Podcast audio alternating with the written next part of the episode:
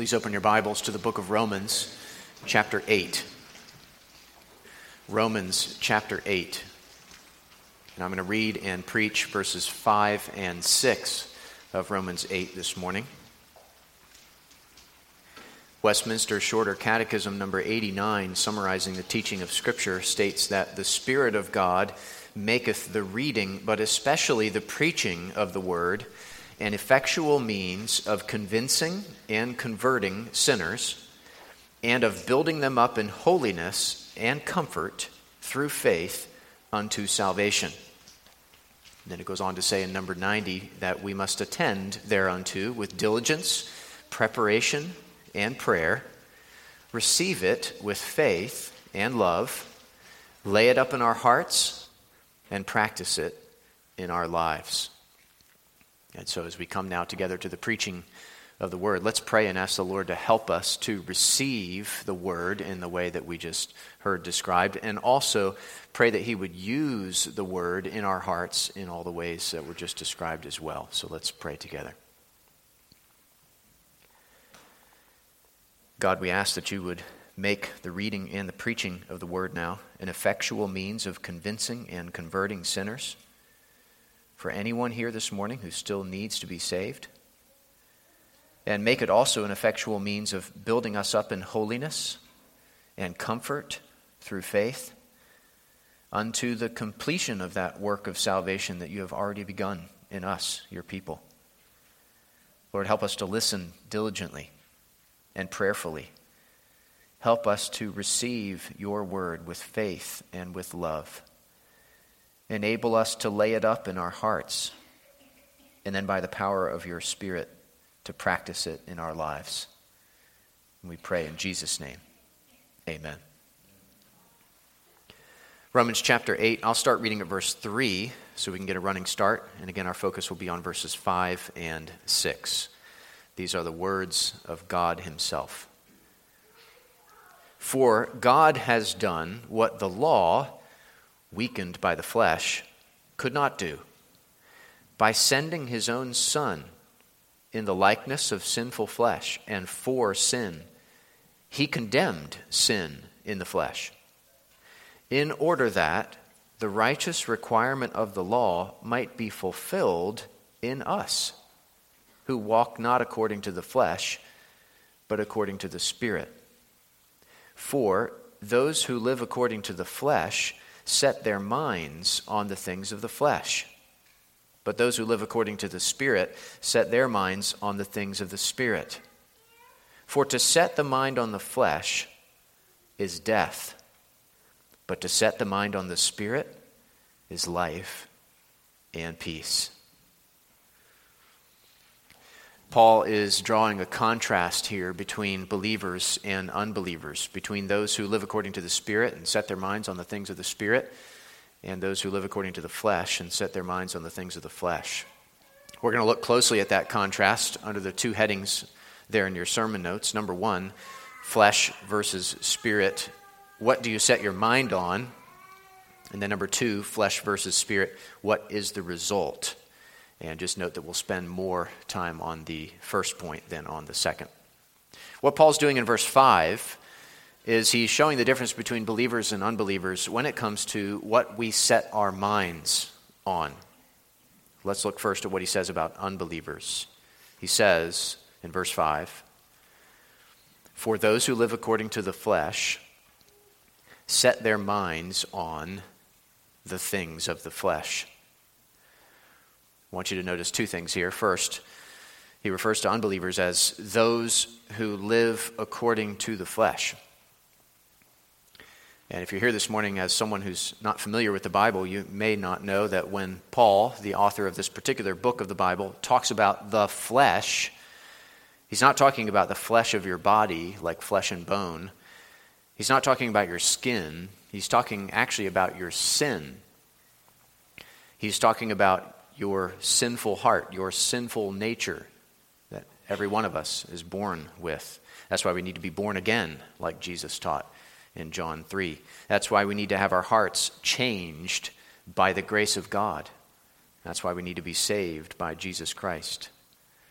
Bible commentator John Murray said the flesh is human nature as corrupted, directed, and controlled by sin. Human nature as corrupted, directed, and controlled by sin. So the Bible teaches that human nature is not basically good, but rather is basically sinful. Of course, human beings do many good things, but in terms of our relationship with God who made us, we are actually in rebellion against Him. We sin against Him every day, and we deserve His judgment, therefore. We deserve His wrath. And that sin, that instinct to go our own way instead of God's way that we all have, that's what Paul's referring to when he talks about the flesh in verse 5. So, this phrase, those who live according to the flesh, describes really all mankind in their natural condition, in their sinful nature. They are of the flesh, they live according to the flesh. They are sinners in the sight of God, they sin against God. They live in sin, they live according to the flesh. Secondly, notice what Paul says about those who live according to the flesh and what they do. They set their minds on the things of the flesh. Perhaps we understand what he means by set their minds, but to set your mind on something just means to think about it, means to meditate on it, means to dwell on it, to focus your mind on it. it it's also about what you put your mind to.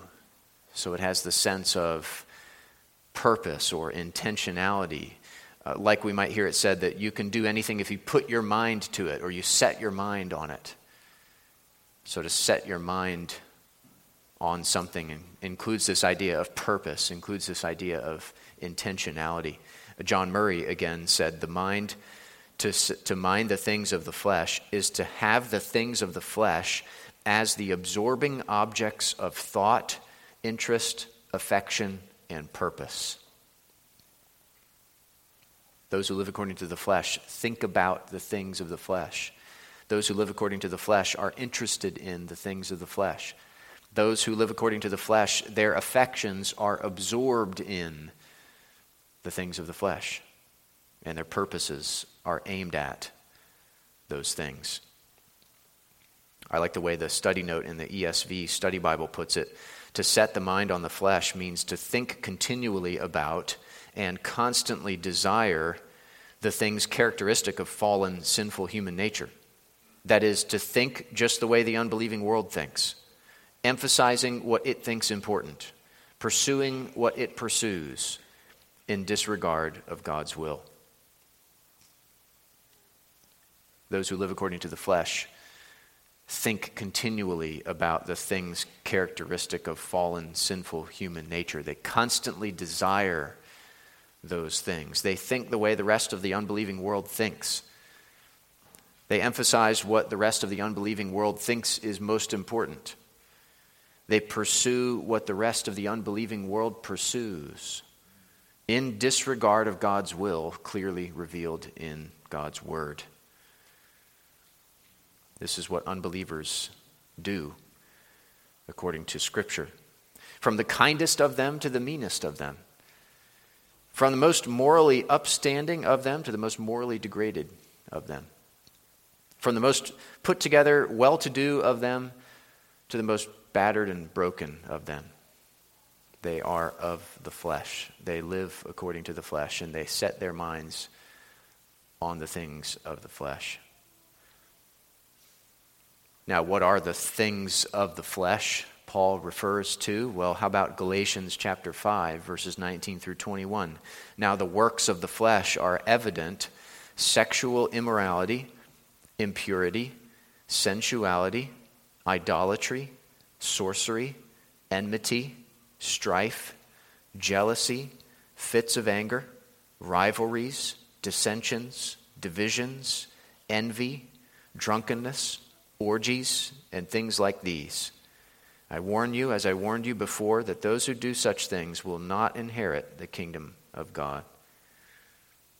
Again, that's Galatians 5 19 through 21. Those are some of the things of the flesh. That's a, a representative sample of those things. But the things of the flesh, it's important to recognize, can also be good things that are pursued in a godless way, that are pursued without any thought of God, that are pursued for the glory of man and not for the glory of God.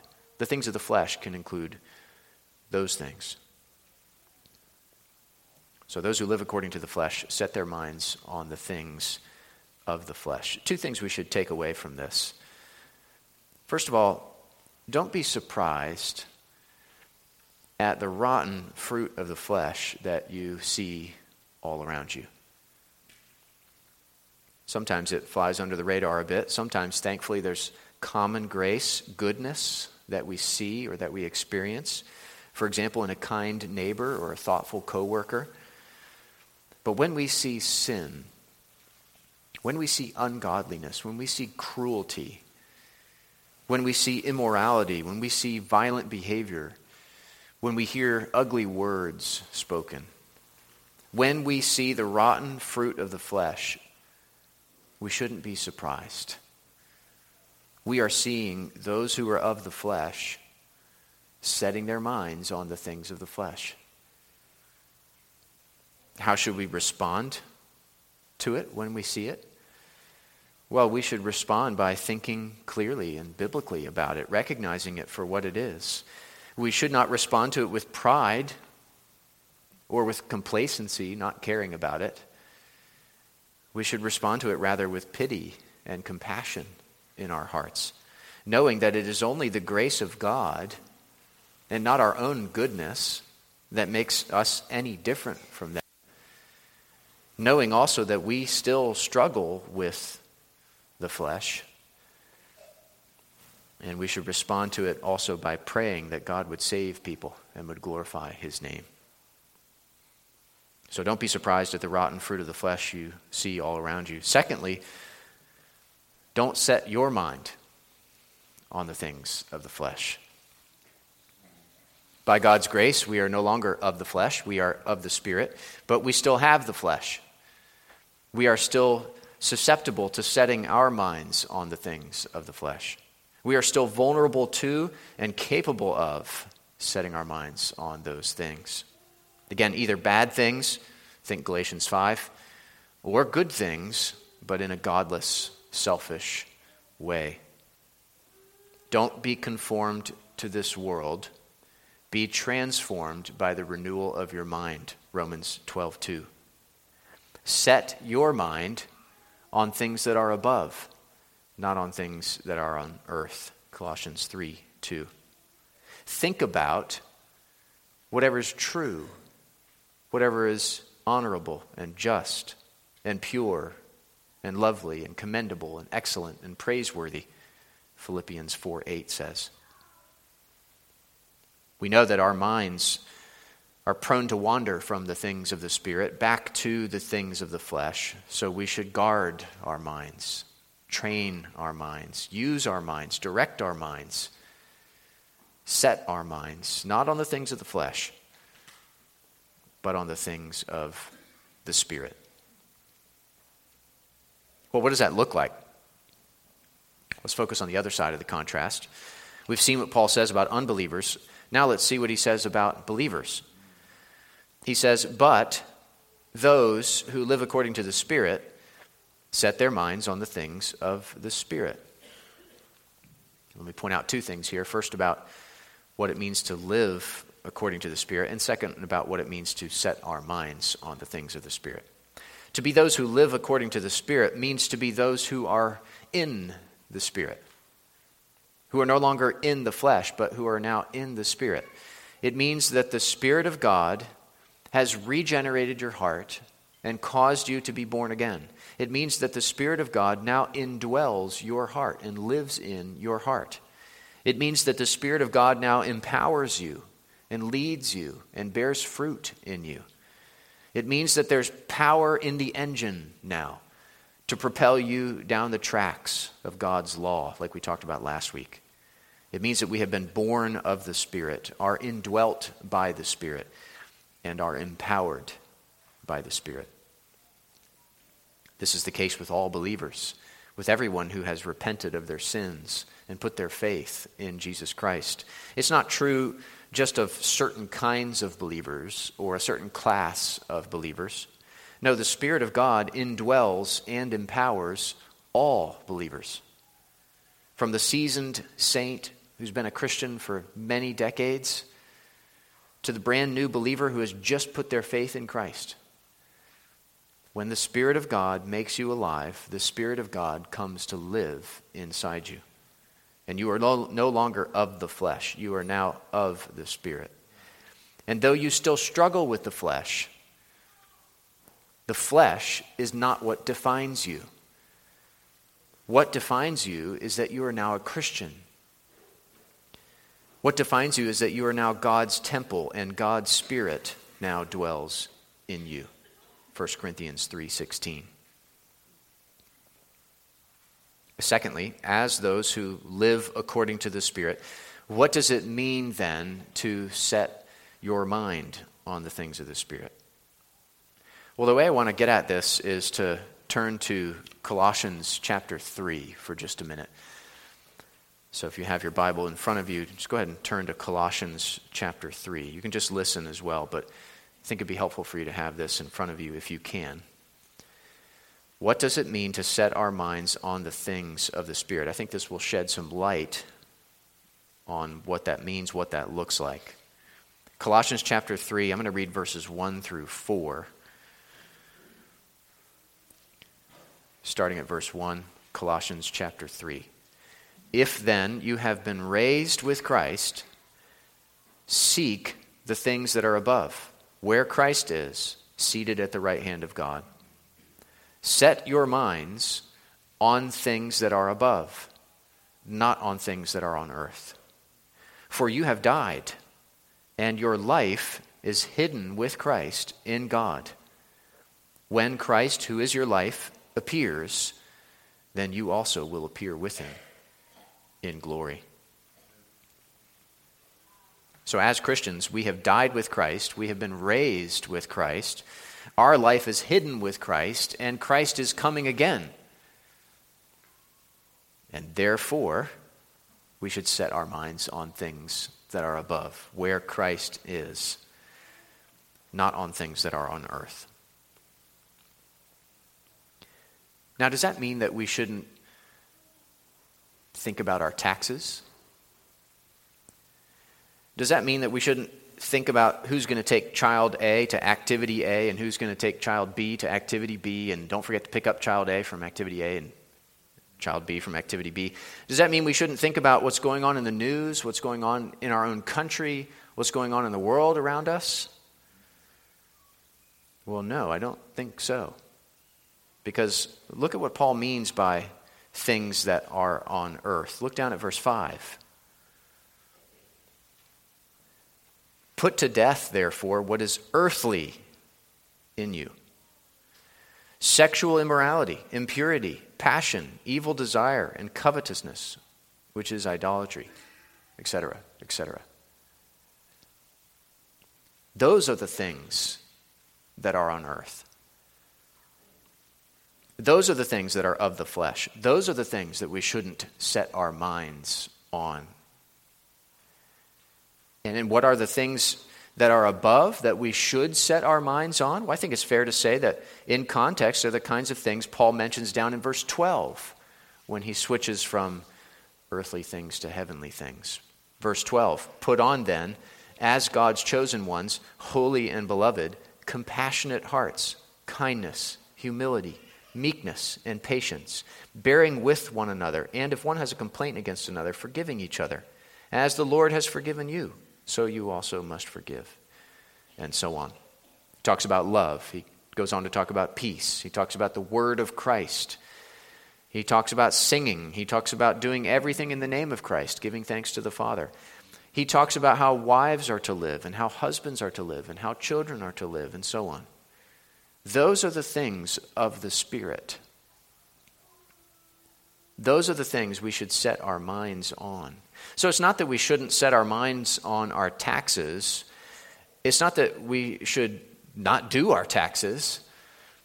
It's that we should set our minds on doing our taxes for the glory of God and with full integrity. It's not that we shouldn't set our minds on who's going to do the drop off and who's going to do the pickup. It's that we should set our minds on that with thanksgiving for our children and seeking to enjoy God's presence as we go to and fro. And remembering that the point of it all is to live for His glory and to show His glory, share His glory with others. It's not that we shouldn't set our minds on the news and what's going on in our country, in our world it's that we should set our minds on those things, remembering the sovereignty of God and the fact that God has foreordained whatsoever comes to pass for His glory and for His people's good. So, setting your minds on things above is not about sticking your head in the sand, nor is it about your head being stuck up in the clouds. No, it's about being heavenly minded about the things of earth. Of course, not those sinful things that Paul listed in verse 5, but the things that are just part of life on this earth by God's design. Setting your mind on things above is about being God centered in all your thoughts. It's about, for example, loving the Lord your God with all your mind as you do your schoolwork. It's about having the mind of Christ, the humble servant, in all your relationships. It's about seeking and pursuing the fruit of the Spirit, even in the midst of trials. It's about turning your mind away from sexual impurity and setting your mind on the purity of Christ. It's about emptying your mind of anxious thoughts and filling your mind with the promises of God. It's about 1 Peter 1 13 through 16. Therefore, preparing your minds for action and being sober minded, set your hope fully on the grace that will be brought to you at the revelation of Jesus Christ. As obedient children, do not be conformed to the passions of your former ignorance, but as he who called you is holy, you also be holy in all your conduct, since it is written, You shall be holy, for I am holy.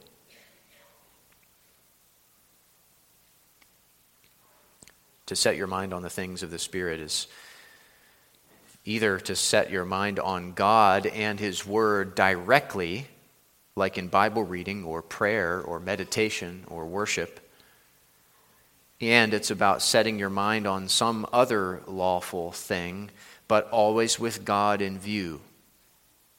Never forgetting God, never ignoring God. And I think that even with all this in mind, we should recognize that it's not always going to be crystal clear what it means to set our minds on the things of the Spirit in a given situation. But certainly we can pray for wisdom to know what that should look like in that moment. God gives wisdom to those who ask.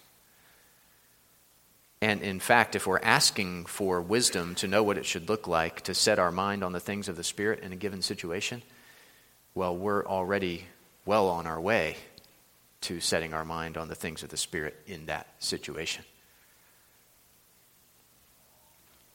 I would encourage you, if you want to read more on this, there's a, an excellent book I would highly recommend by John Owen called Spiritual Mindedness. Spiritual Mindedness by John Owen. It's been a book of the month in the past, so you should be able to find it on the bookshelf out there at the resources board. It's actually an extended exposition and application of verse 6 of Romans 8. Again, it's called Spiritual Mindedness by John Owen, one of the Puritans. The original title, which is an excellent title, was The Grace and Duty of Being Spiritually Minded. The Grace and Duty of Being Spiritually Minded. An excellent book I would recommend to you.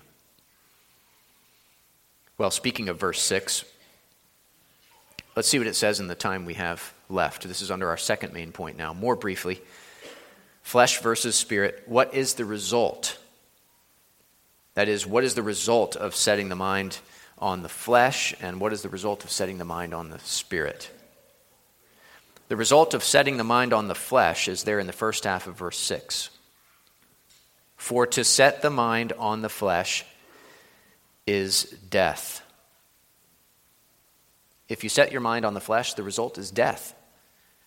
The end of those things is death, Romans 6:21. For if you live according to the flesh, you will die, Romans 8:13. Do not be deceived, God is not mocked, for whatever one sows, that will he also reap. For the one who sows to his own flesh will from the flesh reap corruption. Galatians 6, 7, and 8. So if you're here this morning and you're not a Christian, you've never confessed your sin to God and believed in the Lord Jesus Christ for your salvation personally, I think the message to you here is pretty clear. The message of God to you is pretty clear. The result of setting your mind on the things of the flesh is death. And not just physical death, but more importantly, spiritual death. That is, separation from God and facing the judgment of God on the day of judgment and facing the just wrath of God for all eternity. The Bible speaks plainly and says that that is the path that you are on. For to set the mind on the flesh is death, it says. That's where the path that you're on leads. That's what you deserve because of your sins against God. That's why you need salvation. That's why you need a Savior. And the only Savior there is is the Son of God, Jesus Christ. His perfect life and his sacrificial death on the cross and his victorious resurrection are sufficient to save all who come to him in faith. And he calls you and he invites you, even now, to come to him in faith for your salvation.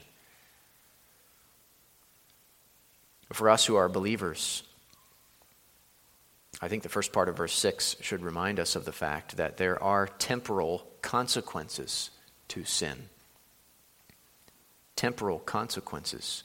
Even though the eternal consequences of our sin have already fallen on Christ on the cross, when we set our minds on the flesh, when we sin, it does bring a kind of death, doesn't it? It breaks our fellowship with God even though it doesn't break our relationship with God. It hinders our communion with God, even though it doesn't sever our union with God. It doesn't lead to life, it leads to a kind of death. Setting our minds on the flesh leads not to flourishing, but to destruction. It does not move us forward in our Christian growth, it sets us back, in a sense. Though by God's grace, when we repent and are forgiven, we do grow forward. But this verse should remind us, this verse should warn us not to set our minds on the things of the flesh. As we already read in Colossians 3, we are we are to put to death what is earthly in us. Later in Romans 8, Paul talks about the fact that by the Spirit we are to put to death the deeds of the body. And in Galatians 5, he, he says we are to walk by the Spirit and not gratify the desires of the flesh. Though the eternal consequences of our sin have already fallen on Christ, there are temporal consequences when we sin. And that should be one reason, just one reason, we refrain from setting our minds on the flesh. Well, what is the result of setting our minds on the Spirit then? On the things of the Spirit. We'll focus on this as we draw to a close this morning. Paul says in the second half of verse 6 But to set the mind on the Spirit is life and peace.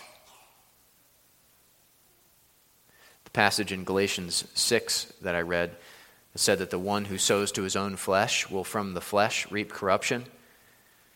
Goes on to say, but the one who sows to the Spirit will from the Spirit reap eternal life. Romans 8:13 again says, "For if you live according to the flesh, you will die." But then it says, "But if by the Spirit you put to death the deeds of the body, you will live." When we set our minds on the things of the flesh, the result is death. When we set our minds on the things of the Spirit, the result is life and peace. Life and peace don't come from the flesh, they come from the Spirit. Life and peace don't come from disobeying God, they come from obeying God. Life and peace don't come from doing your own will, they come from doing the will of your Heavenly Father. Life is not found in doing what commercials tell you to do. Life is found in doing what God tells you to do. Peace is not found in filling your life with the things of this world. Peace is found in filling your life with the things of God. The Spirit gave us new life when we were dead in our sins. The Spirit applied to us the redemption accomplished by the Son, which gave us peace with God, peace with the Father. Romans 5 1 Therefore, since we have been justified by faith, we have peace with God through our Lord Jesus Christ. And now, as we set our minds on the things of the Spirit, the result is life and peace. That is a greater experience of resurrection life, an abundant life in Jesus Christ. John 17, 3. And this is eternal life, that they know you, the only true God, and Jesus Christ, whom you have sent. And as we set our minds on the things of the Spirit, we also have a deeper experience of the peace of God that surpasses all understanding. Philippians 4, 6, and 7. Do not be anxious about anything, but in everything, by prayer and supplication, with thanksgiving, let your requests be made known to God. And the peace of God, which surpasses all understanding, will guard your hearts and your minds in Christ Jesus. So, Paul draws this contrast between believers and unbelievers, between those who live according to the Spirit, set their minds on the things of the Spirit, those who live according to the flesh set their minds on the things of the flesh. By the grace of God, we are those who now live according to the Spirit. And by the grace of God, we should set our minds on the things of the Spirit. When we do that in our daily lives, the result is life and peace. So, what would it look like for you to set your mind on the things of the Spirit this week. Let's pray together.